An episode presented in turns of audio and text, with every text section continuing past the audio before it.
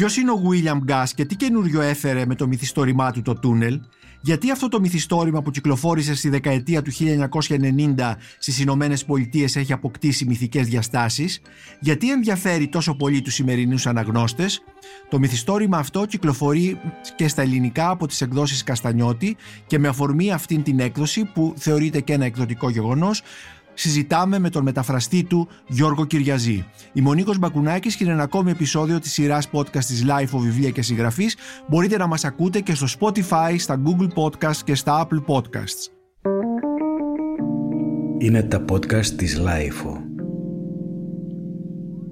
Κύριε Γιώργο Κυριαζή, σας καλωσορίζω σε αυτή την τηλεφωνική ε, συνομιλία για το podcast της LIFO, βιβλία και συγγραφής, όπου θα μιλήσουμε για το μυθιστόρημα «Το Τούνελ» του Αμερικανού συγγραφέα William Gass, που μεταφράσατε από τα αγγλικά και κυκλοφορεί από τις εκδόσεις Καστανιώτη. Νομίζω ότι είναι πραγματικά ένα εκδοτικό γεγονός, όχι μόνο γιατί ε, πρόκειται για ένα ε, μεγάλο στην κυριολεξία μυθιστόρημα, στην ελληνική έκδοση είναι περίπου χίλιες σελίδες, αλλά και γιατί νομίζω ότι πρόκειται για ένα κομβικό και κορυφαίο μυθιστόρημα ε, της ε, αμερικανικής λογοτεχνίας ε, του δεύτερου μισού του 20ου αιώνα και θα έλεγα και προφητικό μυθιστόρημα και θα ήθελα να μείνουμε αργότερα, να μιλήσουμε αργότερα πάνω σε αυτό το θέμα.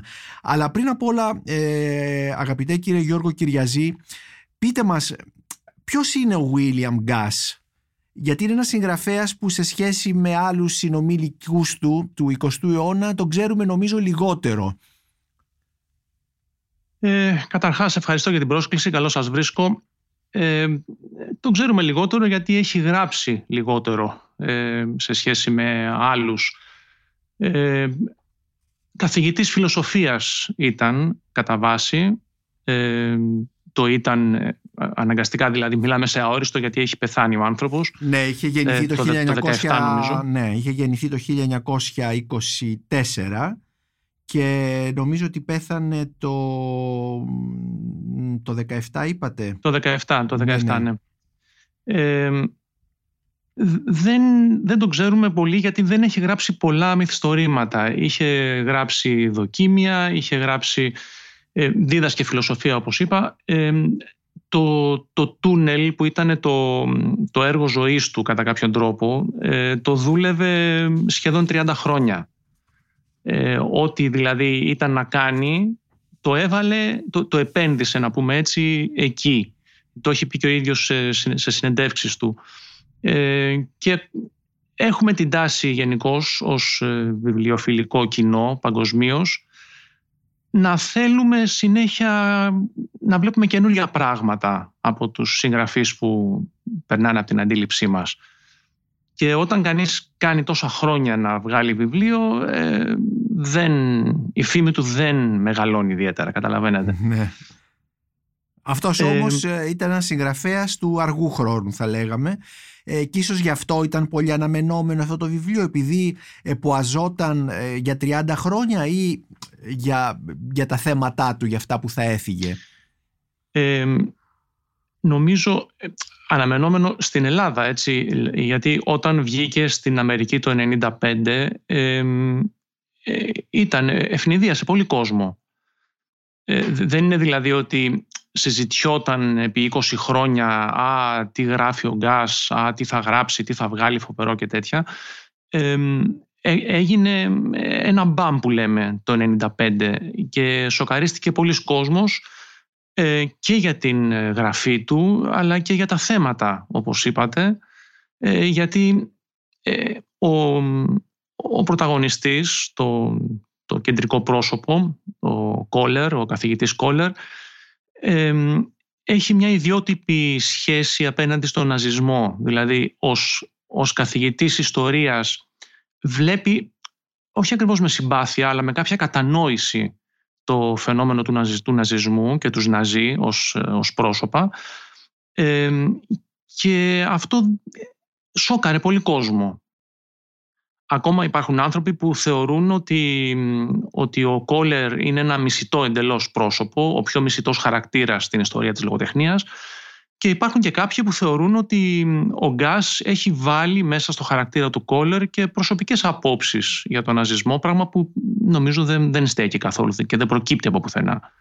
Ναι, διαβάζοντας το βιβλίο βλέπουμε ότι ο ήρωας ε, του Γκάς, ο Κόλλερ, ο καθηγητής Κόλλερ όπως, ε, ε, όπως ονομάζεται, δουλεύει μία, υποτίθεται το, το, το μεγαλύτερο έργο του, το, την κορύφωση τέλος πάντων της δουλειάς του, ένα έργο πάνω στην ενοχή και στην αθωότητα ε, της, ε, της εποχής του ναζισμού.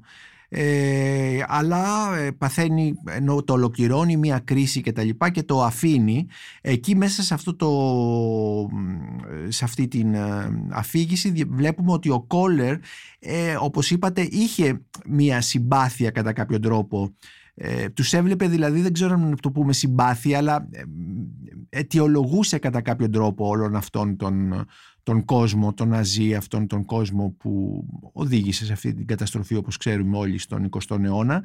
Ε, μάλιστα είχε πάρει και ο ίδιος, κάπου λέει ότι είχε πετάξει μια πέτρα τη νύχτα των κρυστάλλων.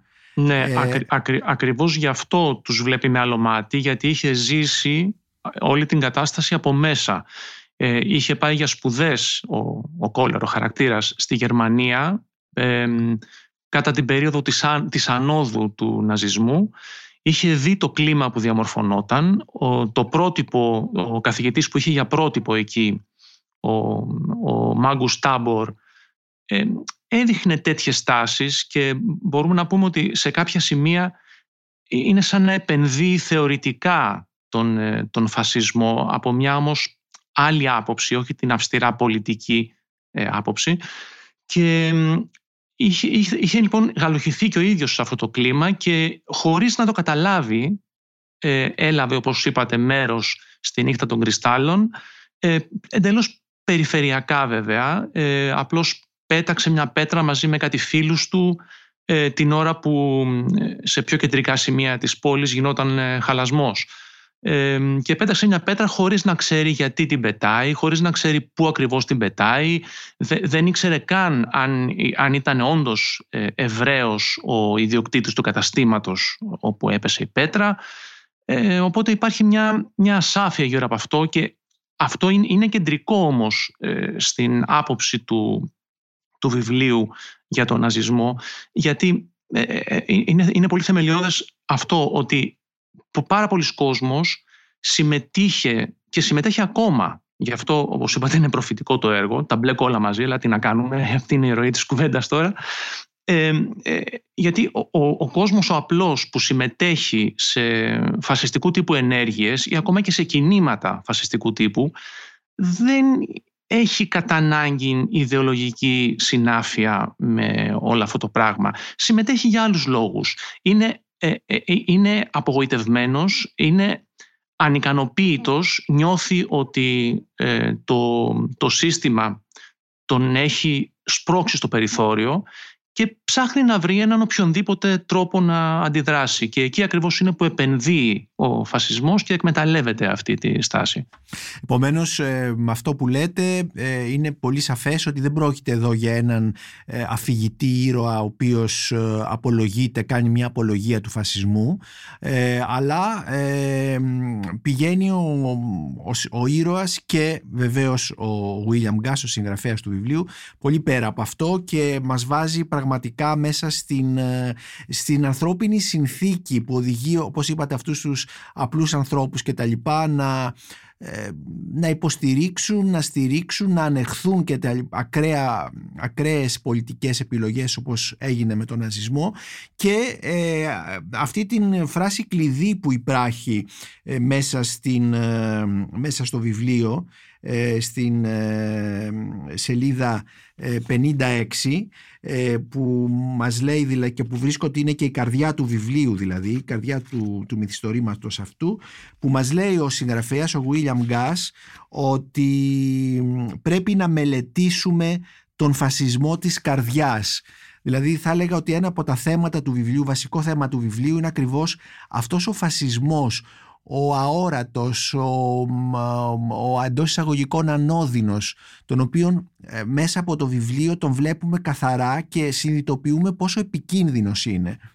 Ε, ναι, και φαίνεται καθαρά η πηγή αυτού του πράγματος στον ίδιο το χαρακτήρα του Κόλερ. Δηλαδή, ο Κόλερ είναι ένας άνθρωπος που έχει, μια, έχει κάνει μια πορεία στη ζωή, δεν μπορεί να την πει κανείς αποτυχημένη ως πορεία, αλλά είναι ένας άνθρωπος βαθιά ανικανοποίητος ε, και κοιτάζει τη ζωή του προς τα πίσω σε αυτή τη χρονική στιγμή που γράφει την εισαγωγή ε, για το πόνημά του και βλέπει ότι δεν του αρέσει. Είναι εξαιρετικά απογοητευμένος από τη ζωή του, από όλες τις εκφάνσεις της ζωής του και, και ε, στην ερωτική του ζωή και στη συζυγική του ζωή αργότερα και ε, στη σχέση του με την ιστορία, ε, στη σχέση του με τους συναδέλφους τους στο πανεπιστήμιο, όντας υποτίθεται καθηγητής ιστορίας. Ε, υπάρχει μια βαθιά αίσθηση ε, όχι αποτυχία, απογοήτευσης. Ναι. Και αυτό αποτελεί, ε, έτσι όπως γίνεται η σύνδεση στο βιβλίο, την, ε, μια πολύ ωραία κάψιμη ύλη για, τον, ε, για τη σπίθα του φασισμού. Ναι, ακριβώς.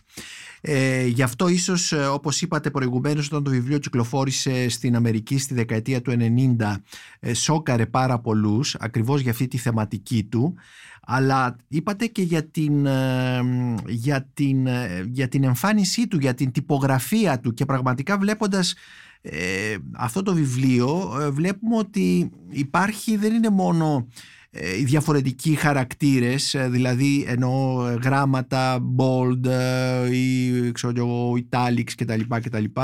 Αλλά έχουμε πάρα πολλά σχήματα έχουμε μια, υπάρχει μια γεωμετρία μέσα στο βιβλίο. Εκδοτικά δηλαδή έχει και αυτή την ιδιοτυπία θα λέγαμε την παραξενιά. Ναι, ο, ο Γκάς είχε συλλάβει το, το βιβλίο εξ αρχής με αυτή τη μορφή, δηλαδή να έχει τέτοια παιχνίδια τυπογραφικά. Η αλήθεια είναι ότι ε, εφόσον έκανε 30 χρόνια να το γράψει, ε, πράγματα που όταν τα συνέλαβε ε, θεωρούνταν πρωτοποριακά, στο τέλος δεν ήταν πλέον. Δηλαδή το 1995 που κυκλοφόρησε το βιβλίο, όλα αυτά δεν ήταν πια πρωτοποριακά. αλλά έχουν το ρόλο τους όμως στην αφήγηση. Ε, πολλές φορές υπάρχουν εμβόλυμες λέξεις που σπάνε τις αράδες. Ε, επίσης είναι κάποιο σημείο όπου οι αράδες ουσιαστικά διαβάζονται αράδα παρά αράδα. Ναι. Είναι, είναι ένα, κάνει κάτι τέτοια πραγματάκια. και κάποιοι άνθρωποι τα βλέπουν αυτά και ε, έτσι εξανίστανται να το πω αλλά εντάξει, δεν, δεν πειράζει. Ας αφήσουμε και τους συγγραφείς να παίξουν λίγο. Δεν, δεν είναι ανάγκη να είναι όλα μια απλή γραμμική αφήγηση ναι. και ο χαρακτήρας πήγε εδώ, έκανε το άλλο, έκανε ναι. και εκείνο. Ε, δεν, δεν πειράζει. Και υπάρχουν και πλέον, να το πούμε αυτό, υπάρχουν άλλοι συγγραφείς πλέον που το κάνουν αυτό με πολύ εξτρεμιστικό τρόπο. Υπάρχει ένα βιβλίο, δεν θυμάμαι τώρα πώς λέγεται, που το έχει γράψει ο, ο J.J. Abrams, ο σκηνοθέτης, το οποίο ε, στηρίζεται κατά 90% μπορώ να πω στην τυπογραφία του. Ε, είναι υποτίθεται κάποιο χειρόγραφο το οποίο βρέθηκε και έχει σημειώσεις επάνω και το βιβλίο έχει αυτή τη μορφή του χειρογράφου με τις ε, σημειώσεις. Θέλω να πω, γίνονται πλέον πολύ πιο εξτρεμιστικά πράγματα από αυτά που θα αντιμετωπίσει ο αναγνώστης διαβάζοντας τώρα το τούνελ. Ναι, δεν είναι. Σήμερα πλέον για ένα σημερινό αναγνώστη δεν ε, φαίνεται εξτρεμιστικό αυτό που κάνει ο Γκάς. Ε, αντίθετα είναι ένα ωραίο παιχνίδι θα έλεγα, ένα τυπογραφικό παιχνίδι, ε, το οποίο όμως είναι και ουσιαστικό γιατί συνδέεται με την αφήγηση. Δεν είναι δηλαδή ένα διακοσμητικό ή κάτι που ε, είναι μια περιέργεια τέλος πάντων. Νομίζω ότι συνδέεται πάρα πολύ καλά με την αφήγηση αυτή η τυπογραφική αν θέλετε ιδιοτυπία του βιβλίου. Ναι, ναι και είναι και ε, κανένα δύο πράγματα που είναι ακόμα και σήμερα εντυπωσιακά όπως η σελίδα με τα εβραϊκά ονόματα που σχηματίζουν το άστρο του Δαβίδ ε, το οποίο έχει οργανική σχέση με το θέμα του βιβλίου δεν είναι κάτι που έτσι του άρεσε και το, το έβαλε ε, είναι, αν θυμάστε, είναι τα ονόματα ε, τα επιτρεπόμενα, μάλλον υπο, υποχρέωναν οι Ναζί τους Εβραίους να, ναι. να χρησιμοποιούν συγκεκριμένα ονόματα, ναι, ναι, έτσι ώστε να φαίνεται, βλέποντας κανείς το όνομα στην ταυτότητα, να φαίνεται αμέσως αν πρόκειται για Εβραίο ή για Γερμανό. Ναι, είναι ένας μεγάλος κατάλογος αυτός ε, με ονόματα για άντρες και ονόματα για γυναίκες πολλές φορές πολλά ονόματα είναι κοινά και πραγματικά αυτός ο κατάλογος ε, ε όντως ε, όπως και άλλα τέτοια στοιχεία είναι οργανικά δεμένα με την, ε, με την αφήγηση. ένα άλλο σημείο του βιβλίου θεματικό θα έλεγα είναι η φράση «Οι σύγχρονοι κακοί έγιναν κακοί αφού πρώτα έκαναν τη θητεία τους ως ήρωες».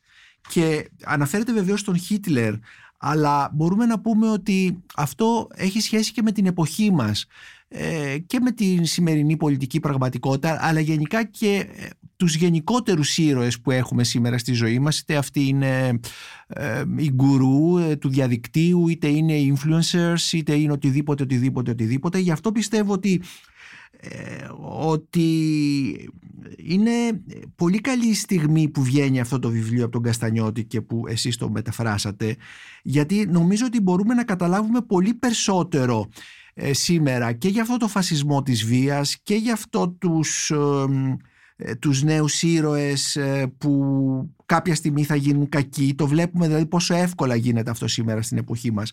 Και πραγματικά αυτά τα, αυτές, αυτές οι δύο θεματικές ε, κάνουν αυτό το βιβλίο που όπως είπαμε βγήκε τη δεκαετία του 1990 στις Ηνωμένες Πολιτείες αλλά που αζόταν 30 χρόνια το κάνουν απολύτως σύγχρονο και επίκαιρο. Συμφωνείτε; έτσι είναι και πρέπει να, να κάνουμε και μια σύνδεση εδώ με τον Ουμπέρτο Έκο ε, γιατί ένα από τα χαρακτηριστικά του πρωτοφασισμού όπως τα είχε εκθέσει πριν χρόνια ο, ο ΕΚΟ ε, είναι ακριβώς η, η ύπαρξη ηρώων. Δηλαδή ο, ο λαός έχει ανάγκη από ήρωες και εν πάση περιπτώσει αν δεν, αν δεν μπορεί να έχει λόγω των συνθήκων πραγματικούς ήρωες θα επινοήσει ήρωες όπως θα επινοήσει και εχθρούς έτσι ώστε να μπορέσει να, να συσπηρωθεί, να γίνει αυτό το δεμάτι που είναι και η, πρωταρχική έννοια της λέξης ε, φάσα ε, της Ιταλικής από όπου βγήκε ο φασισμός. Ε, οπότε η ύπαρξη ηρώων είναι εκ των όνου κάνευ. Ε, δεν γίνεται αλλιώς. Και φυσικά από τη στιγμή που ένας άνθρωπος, ο ήρωας εν προκειμένου, ε, θα πάρει κάποια εξουσία στα χέρια του, ε, την πορεία την ξέρουμε, την έχουμε δει πάρα πολλές φορές. Είναι γνωστό ότι η εξουσία διαφθείρει. Ε, ακόμα και καλές προθέσεις να έχεις είναι πάρα πολύ εύκολο να, να εκμεταλλευτείς την εξουσία σου με υπερβολικό τρόπο για να πετύχεις κάτι που νόμιζες κάποτε ότι είναι ε, σωστό και ότι έτσι πρέπει να είναι. Ε, και όλα αυτά τα πράγματα εκτιλήσονται και στο σήμερα. Είναι μια ιστορία η οποία ξεκίνησε μια που μιλάμε για φασισμό, από την, πριν τα μέσα, πολύ πριν τα μέσα, από τις αρχές της, του 20ου αιώνα και συνεχίζεται ακόμα και σήμερα ε, με κάποια σκαμπανεβάσματα αλλά δυστυχώς χωρίς να μειώνεται, πιστεύω. Θα διαβάσω μία παράγραφο που χαρακτηρίζει όλο αυτό που συζητάμε. Ε, λέει, γράφει ο Γκάς, ε, αν όμως θέλεις να σκεφτείς κάτι πραγματικά αστείο, αναλογήσου πώς αλλάζουν οι τίτλοι των τυράννων τους διορίζουν πλέον οι μάζες. Οι μάζες λατρεύουν την τυραννία, την απαιτούν, χορεύουν στο ρυθμό της, νιώθουν ότι το χέρι τους σχηματίζει τη γροθιά του πρώτου πολίτη. Έτσι στο μέλλον θα σκοτώνουμε με πιο χαμηλούς τόνους, κάτω από το λάβαρο του Ντούτσε, του Φίρερ, του Γενικού Γραμματέα ή του Προέδρου του κόμματος ή του Διευθύνοντα Συμβούλου ας πούμε. Υποψιάζομαι ότι τον πρώτο δικτάτορα αυτής της χώρας θα τον αποκαλούμε προπονητή. ναι. Ναι. Νομίζω ότι αναγνωρίζουμε την πραγματικότητά μας ε, πάρα πολύ καλά. Ε, Εδώ φαντάζεται κανείς έναν άνθρωπο με, με καπελάκι τζόκι κόκκινο. Ξέρουμε για ποιον μιλάμε. Ναι. Τέλος πάντων, ναι, υπάρχουν και άλλοι τέτοιοι, δεν είναι, ναι, δεν ναι, ναι, βεβαίως, βεβαίως. Ε, ας δούμε τώρα τον τίτλο του μυθιστορήματος, το «Τούνελ». Τι ακριβώς είναι, υπάρχει, ένας, ε, υπάρχει φυσικά ένας συμβολισμός. Ο, ο, ο ήρωας ε, εγκαταλείπει τέλος πάντων το, το πόνημά του ε, ενώ του σχεδόν το έχει τελειώσει και αρχίζει να κοιτάζει τη δική του ζωή, την παιδική του ηλικία, όπως ήδη είπαμε, τον ατυχή γάμο του, την αποτυχημένη ερωτική περιπετειά του, ε, συγγνώμη, ερωτική ζωή του, ε, τις δύσκολες επαγγελματικές του σχέσεις κτλ.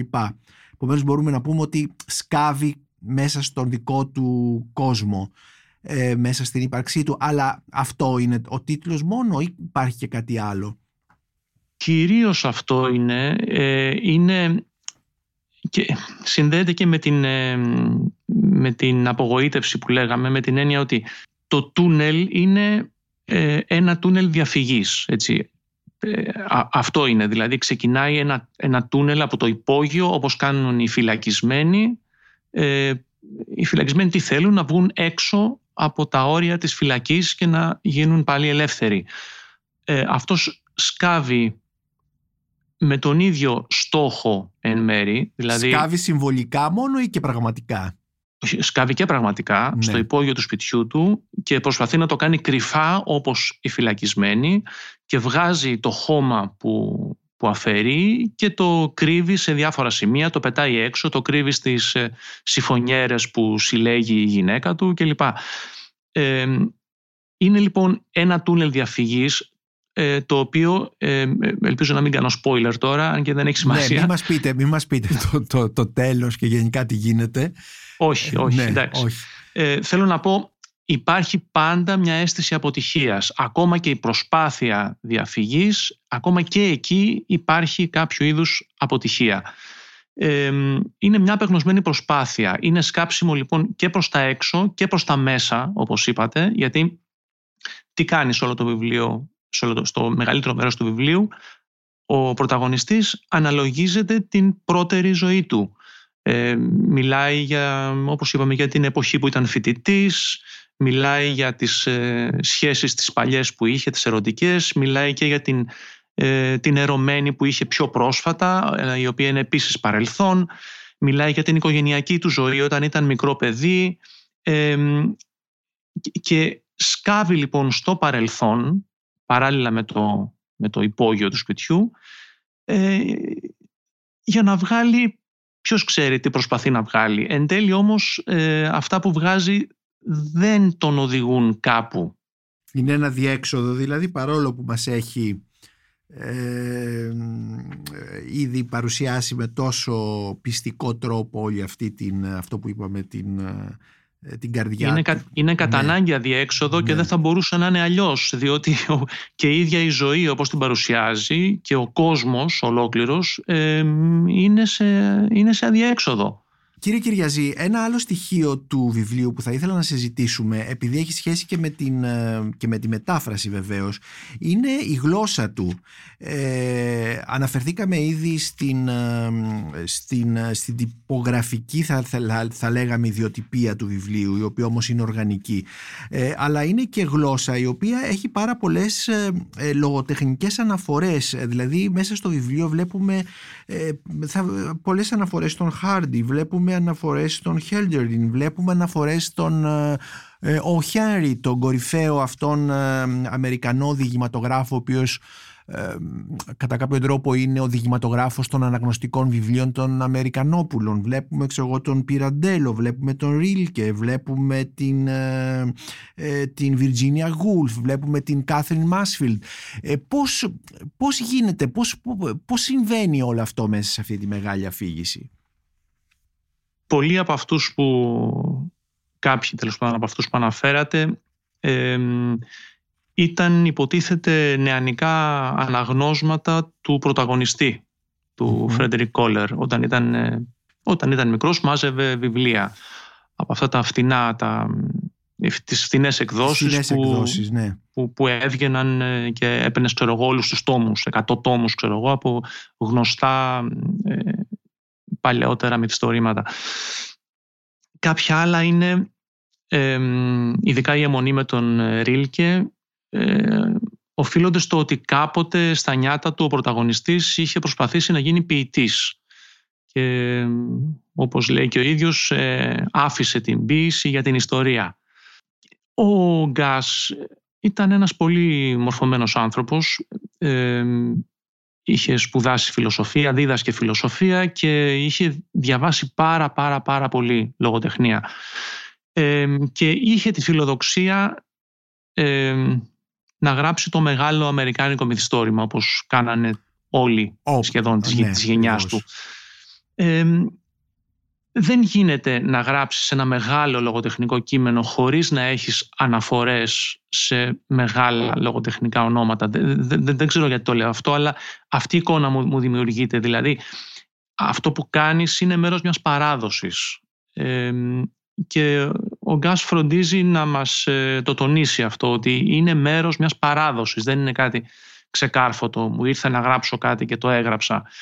Ε, οπότε, ε, αν το συνδέσουμε αυτό με την ε, εντός εισαγωγικών ελιτίστικη επιθυμία του Γκάς να δυσκολέψει τον αναγνώστη. Νομίζετε ότι το, το δυσκολεύει; Το, έχει, ναι, με την έννοια ότι ναι. ε, ένας αναγνώστης, Αμερικανός αναγνώστης, ο οποίος δεν έχει όλα αυτά τα αναγνώσματα στην πλάτη του, ε, δεν θα τα αναγνωρίσει. Θα πρέπει να ψάξει στο διαδίκτυο σήμερα για να ναι. βρει περί τίνος πρόκειται. Τότε βέβαια που κυκλοφόρησε το βιβλίο δεν μπορούσε σχεδόν ούτε αυτό να κάνει. Ε, επομένως υπήρχε, το έχει δηλώσει ο ίδιος ο Γκάς, υπήρχε μια επιθυμία να δυσκολευτεί ο αναγνώστης στην αρχή ε, διότι με τη δυσκολία θα κερδίσει κάτι στην πορεια το οποίο θεωρώ ότι ισχύει γενικότερα, αλλά αυτό είναι μια άλλη πολύ μεγάλη συζήτηση. Υπάρχουν διαφορετικές απόψεις πάνω σε αυτό κλπ. Ε, βεβαίως, ε, ε, πραγματικά αυτό το βιβλίο, όπως ε, είπατε και όπως όλα τα μεγάλα μυθιστορήματα, ε, ρητά ή πόρητα είναι, συνδέονται με την παράδοση, μόνο ότι θα λέγαμε ότι αυτό το βιβλίο του Γκάς ανήκει στην, ε, θα λέγαμε, στην ε, μοντέρνα, μετά τη μοντέρνα, μετά μοντέρνα ε, λογοτεχνία, που το κατατάσσουμε κάπου. Ε, ο καθένας από ό,τι καταλαβαίνω το κατατάσσει όπου θέλει. οι περισσότεροι όταν πρωτοβγήκε το κατέταξαν αμέσως στη μεταμοντέρνα γραφή. Ο ίδιος δεν το θεωρούσε αυτό. Πίστευε ότι ήταν, αυτό που έκανε ήταν ένας ύστερος μοντερνισμός ναι. ή μια, μια παρακμιακή φάση του μοντερνισμού. Δεν το θεωρούσε μεταμοντέρνο, δεν, δεν, δεν πίστευε καν ότι έχει νόημα η, η λέξη μεταμοντέρνο. Η κατάταξη δηλαδή. Ναι.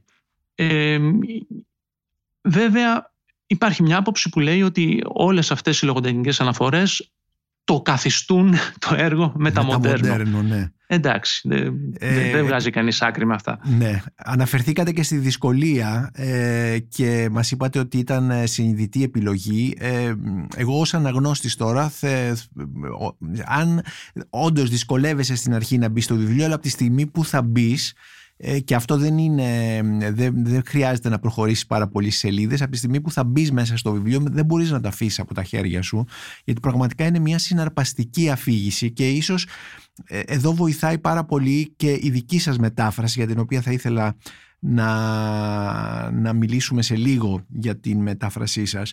Ε, οπότε ας μην ε, ε, οι ακροατές που θα ακούσουν αυτό το podcast ας μην τρομάξουν ότι είναι ένα δύσκολο βιβλίο. Πραγματικά δεν μπορείς να τα αφήσεις από τα χέρια σου από μια στιγμή όταν δηλαδή περάσεις έναν μικρό αλλά όχι πολύ επικίνδυνο κάβο Μπαίνεις μέσα στο βιβλίο και από εκεί και πέρα νομίζω ότι η θάλασσα θα είναι της ανάγνωσης, ε, δεν θα φουρτουνιάσει ποτέ μέχρι να φτάσεις ε, μέχρι να φτάσεις στο τέλος. Ναι, ε, αυτό έχει να κάνει με τον αναγνώστη. Ε, οι αναγνώστες είναι μια πολύ συλλεκτική φυλή, να το πω έτσι. Ναι. Είναι ο κάθε άνθρωπος έχει εντελώς διαφορετικές προσλαμβάνουσες, έχει άλλες εμπειρίες, έχει άλλες αναγνωστικές συνήθειες και εν πάση περιπτώσει θα επαναλάβω κάτι που το λέω συνέχεια κανένα βιβλίο δεν είναι για όλους. Ναι. Κάθε βιβλίο στοχεύει σε ένα συγκεκριμένο κοινό. Μπορεί να δοκιμάσεις να διαβάσεις κάτι που άλλοι το θεωρούν εκπληκτικό και να μην σου πει απολύτως τίποτε ε, ή το αντίθετο. Ή να διαβάσεις ε, ένα βιβλίο τώρα και να μην σου λέει τίποτα και να το ξαναπιάσεις μετά από πέντε χρόνια και να σου λέει κάτι. Πολύ σωστά, πολύ σωστά. Γιατί ναι. έχει σχέση και με τις δικές μας εμπειρίες. Ναι, ναι, ναι. Ε, υπάρχουν πέρα από την θεματολογία υπάρχουν και ορισμένες αιμονές θα έλεγα του συγγραφέα οι οποίες όμως είναι και αυτές οργανικές. Υπάρχει μια αιμονή με το σεξ μέσα στο μυθιστόρημα αυτό. Ε, δεν υπάρχει σελίδα που να μην δούμε κάτι που να έχει σχέση με το σεξ, με σεξουαλική πράξη, με, ε, με γεννητικά όργανα κτλ. κτλ. Ε, πώς, πώς, πώς το σχολιάζετε αυτό; εντάξει, δεν, δεν είναι τόσο πανταχού παρόν το σεξ, μην το λέμε έτσι, όχι. Ε, απλώς στο, μέσα στον κύκλο της γενικότερης απογοήτευσης ε, του, του χαρακτήρα του Κόλλερ από τη ζωή, το σεξ φυσικά παίζει πολύ μεγάλο ρόλο. Ε, ούτε ιδιαίτερα πρικισμένος ε, είναι ο ίδιος σε αυτό το τομέα. Ναι. Ε, είχε κάποιες ε, ερωμένες που το έχουν μείνει στο μυαλό. οι ιστορίες αυτές όλες κάποια στιγμή κατάληξαν, κατέληξαν στην απογοήτευση και η συζυγική του ζωή που ξεκίνησε έτσι με καλούς ιονούς και ερωτικά και αυτή κατέληξε σε απογοήτευση. Θέλω να πω όταν μιλάμε για ανθρώπινη απογοήτευση και για, ε, για αυτή την αίσθηση που έχει κανείς όταν είναι μεγάλος και κοιτάζει προς τα πίσω ε, και δεν του αρέσει αυτό που βλέπει, ε, αναπόφευκτα το, η ερωτική ζωή, το σεξ είναι ένα μεγάλο κομμάτι αυτού του πραγματος Επίσης ένα άλλο στοιχείο που είναι οργανικά δεμένο με, την, με το μυθιστόρημα και την αφήγηση είναι η χρήση του limerick. Το limerick δηλαδή αυτό το θα το λέγαμε στιχούργημα, πώς θα το λέγαμε, ένα, μια μορφή ποιητική. Ε, από ό,τι βλέπω έχει επικρατήσει ο όρος limerick, γι' αυτό ναι. το χρησιμοποιώ και εγώ στη ναι, μετάφραση. Ναι, όχι, όχι, έτσι το λέμε, limerick το ε, λέμε. Είναι ένα, ένα ναι, ένα στιχούργημα ε, ε, άσεμνο, ε, χιουμοριστικό, ναι που έχει μία ομοιοκαταληξία και συνήθως αποτελείται από πέντε στίχους θα λέγαμε. Συνήθως, ναι. Έχει, ναι. έχει, έχει αυστηρό μέτρο. Το μέτρο που, έχει μεγάλη σημασία. Συνήθως είναι πέντε στίχοι. Μερικές φορές παρεμβάλλονται και άλλα δύστιχα ε, μέσα και μεγαλώνει. Αλλά κατά κανόνα είναι πέντε, ναι. Ε, θα διαβάσω... αυτό το, ναι. το, το, το, πρώτο, το πρώτο συνάντησα αυτό το είδος στο ουράνιο τόξο της βαρύτητας του ναι, Thomas Πίντσον. Ναι. Ίσως θα, θα μας πείτε, θα σας ρωτήσω μερικά πράγματα αργότερα και γι' αυτά. Ε, αλλά εσείς τα αποδίδετε πάρα πολύ καλά τα, τα, τα σε αυτό, το, σε αυτό το μυθιστόρημα, στο τούνελ του William Gas. Να διαβάσω ένα που ίσως είναι κάπως, ίσως ακουστεί λίγο τολμηρό, αλλά δεν έχει σημασία. Ε, κάποτε πήδηξα μια μοναχή με πολύ κοτσονάτο μουνί. Όμως σαν μπήκα εντός της παρενέβη ο Θεός της και έτσι κλείσαν για με οι ουρανοί. Είναι... Ε, και έχουμε και, και πολλά τέτοια που, που περνάνε μέσα στις σελίδες. Ε, γιατί χρησιμοποιεί το Limerick ο, ο Γκάς; Ε, έχετε, το έχετε ψάξει κάπως αυτό να μας πείτε αν έχετε κάποια πληροφορία περισσότερο; Ε, πληροφόρηση δεν έχω πάνω σε αυτό. Νομίζω, είναι προσωπική μου υπόθεση αυτό, ότι ε, το κάνει για να σπάσει λίγο η το, το συναισθηματικό βάρος που δημιουργεί η υπόλοιπη αφήγηση. Ε, γιατί ακόμα και ο λυρισμός που χρησιμοποιεί, γιατί έχει, έχει κατά τη γνώμη μου μπόλικο λυρισμό, ειδικά στη, γλώσσα, ε, είναι βαρύς. Είναι βαρύς γιατί υπάρχει πάντα από πίσω μια, ε, μια στενοχώρια, μια σκοτεινιά. Έχεις πάντα, ακόμα και όταν διαβάζεις για την παιδική ηλικία του ήρωα, έχεις πάντα ε, από πίσω το φάντασμα του ολοκαυτώματος. Δεν το γλιτώνεις αυτό. Δηλαδή ε, διακατέχει, διατρέχει ολόκληρο το βιβλίο άσχετα με το... Μπορεί να διαβάζεις για αγγλικά. Έχει κάποια, κάποια σημεία που μιλάει συνεχώς για αγγλικά. Είναι, ο, ο ήρωας ήταν παιδί, του άρεσαν τα αγγλικά και έψαχνε το καλύτερο ζαχαροπλαστείο και αγόραζε σοκολατάκια και ε, ακόμα και πίσω από όλα αυτά πάντα υπάρχει ένα, μια σκοτεινιά. Ναι. Ε, Βέβαια κάτι λέει και ο ίδιος ο ήρωας μέσα για τα Λίμερικ. Ε, λέει ε, στη σελίδα 236 λέει ότι το Λίμερικ είναι εργαλείο μια από τις σούβλες του σατανά οφείλει να είναι βρώμικο σαν τα καθίσματα στις λεκάνες τουαλέτας του δημόσιου πάρκου είναι και πολύ ναι. ωραίες αυτές οι μεταφορές και παρομοιώσεις που κάνει εδώ ναι. ο William Gass είναι ε, εργαλείο για, για τον συγγραφέα περισσότερο. Για τον συγγραφέα, βέβαια. ναι, ναι, ναι, για τον συγγραφέα, για τον συγγραφέα, βεβαίως. Ε, είπατε προηγουμένως λοιπόν ότι το Limerick ε, μεταφραστικά το γνωρίσατε μέσα από, την, από τον Τόμας Πίντσον. Ε, και εδώ ήρθε, είναι ίσως μια ευκαιρία να σας ρωτήσω, εσείς ως μεταφραστής, ε, έχετε τη φήμη ότι μεταφράζετε δύσκολα βιβλία; Ε, ο Τόμας Πίντσον θεωρείται ίσως από τους πιο δύσκολους ε, Αμερικανούς συγγραφείς. Δεν ξέρω αν ε, συμμερίζεστε αυτή την, τη φήμη που σας συνοδεύει. ε, εκ των πραγμάτων ε, αυτό συμβαίνει και πολλές φορές με, με, με προτιμούν για δύσκολα πράγματα. Ναι. Ε, το βιβλίο αυτό του Γκάς σας δυσκόλεψε ή η εμπειρία σας τέλος πάντων ε, έχοντας ήδη μεταφράσει αρκετούς τίτλους δύσκολων συγγραφέων και δύσκολα βιβλία ε, σας βοήθησε να ε, το, το καταφέρετε; Το Τούνελ είναι το πιο δύσκολο βιβλίο που έχω κάνει μέχρι σήμερα. Ε, ήταν πιο δύσκολο από τον, ε, από τον Τόμας Πίντσον και πιο βαρύ, πιο πυκνό, δηλαδή ο Πίντσον ε, βάζει και κάποιον διάλογο πότε-πότε, κάνει κάποιο αστείο, μπορεί να κάνει ε, ας πούμε να, να, να προετοιμάσει ένα λογοπαίγνιο επί δύο σελίδες αφηγούμενος μια εντελώς αλλοπρόσαλη φανταστική ιστορία. Δηλαδή ε, κάνει ένα πολύ ενδιαφέρον παιχνίδι. Αυτό το πράγμα απουσιάζει από εδώ. Εδώ είναι διαφορετικού τύπου τα παιχνίδια.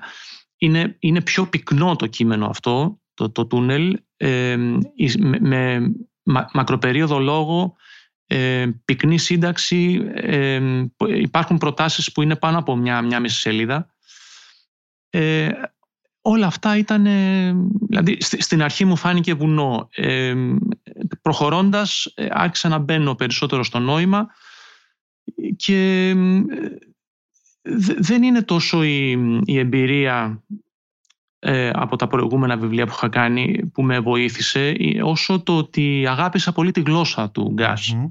Μ' αρέσει πάρα πολύ αυτός ο τρόπος γραφής ε, που εν μέρη τον βρίσκει κανείς και στον ε, Πίντσον, στον, ε, στον Wallace περισσότερο ναι. από τον Πίντσον και σε άλλους της εποχής, Μπαρθέλμι, Μπάρθ, Γκάντις κλπ.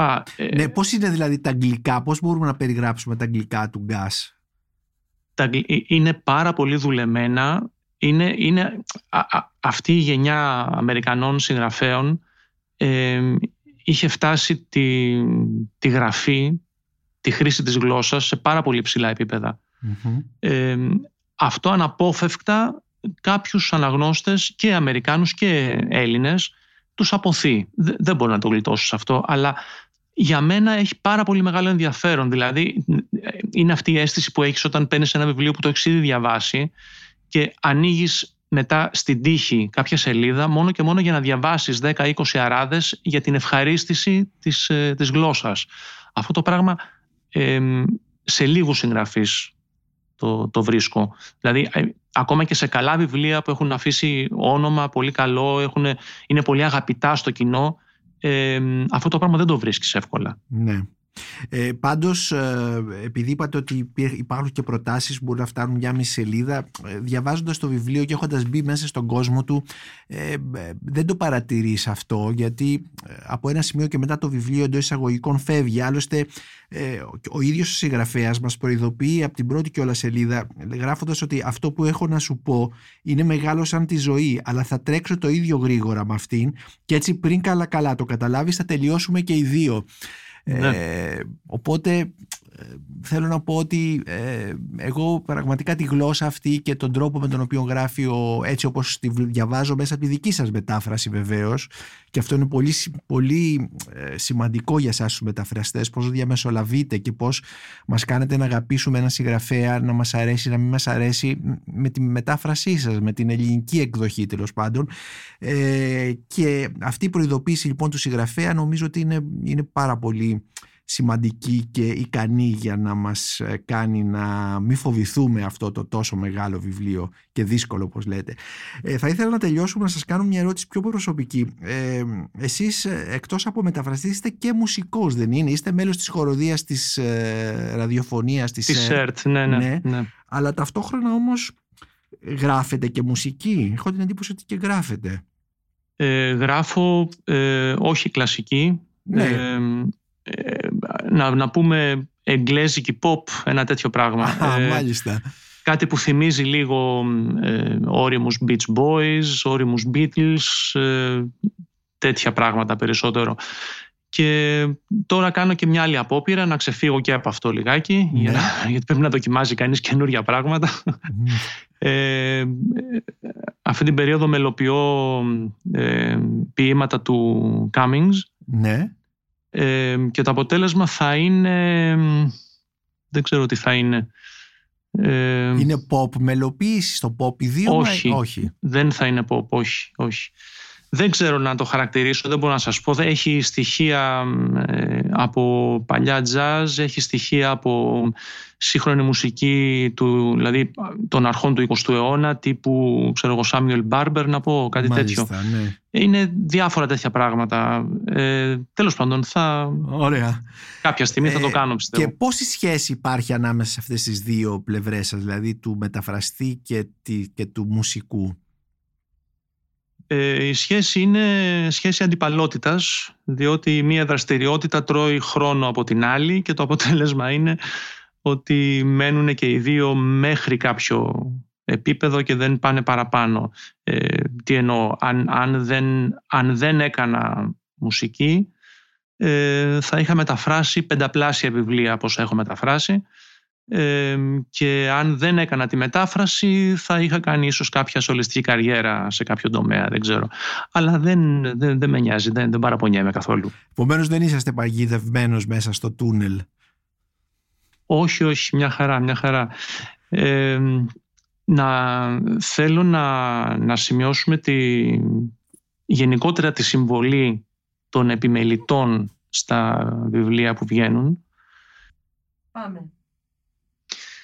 Ναι, και θέλω να ευχαριστήσω και από εδώ την επιμελήτρια του βιβλίου, του Τούνελ, τη Σταλίνα Βουτσινά, με την οποία είχαμε μια άψογη συνεργασία και γενικότερα όποτε υπάρχει καλή συνεργασία ανάμεσα στον ε, μεταφραστή ή τον συγγραφέα και τον επιμελητή, τα αποτελέσματα είναι πάντα καλά. Έτσι, γιατί μερικές φορές υπάρχει κόντρα, υπάρχει διαφορετική άποψη για τη γλώσσα, ε, αλλά γενικότερα θε- θέλω να τονίσω η συμβολή των επιμελητών και των διορθωτών ε, είναι πολύ μεγάλη και δεν αναγνωρίζεται όσο πρέπει.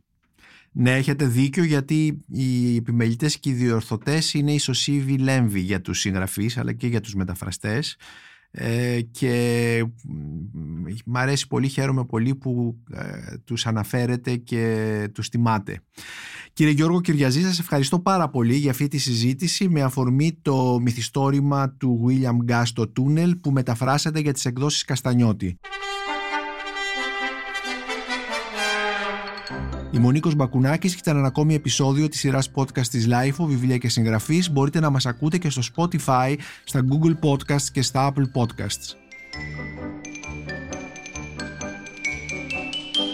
Ηχοληψία, επεξεργασία και επιμέλεια, φέδωνας χτενάς και μερόπικοκίνη. Ήταν μια παραγωγή της Lifeo. Είναι τα podcast της Lifeo.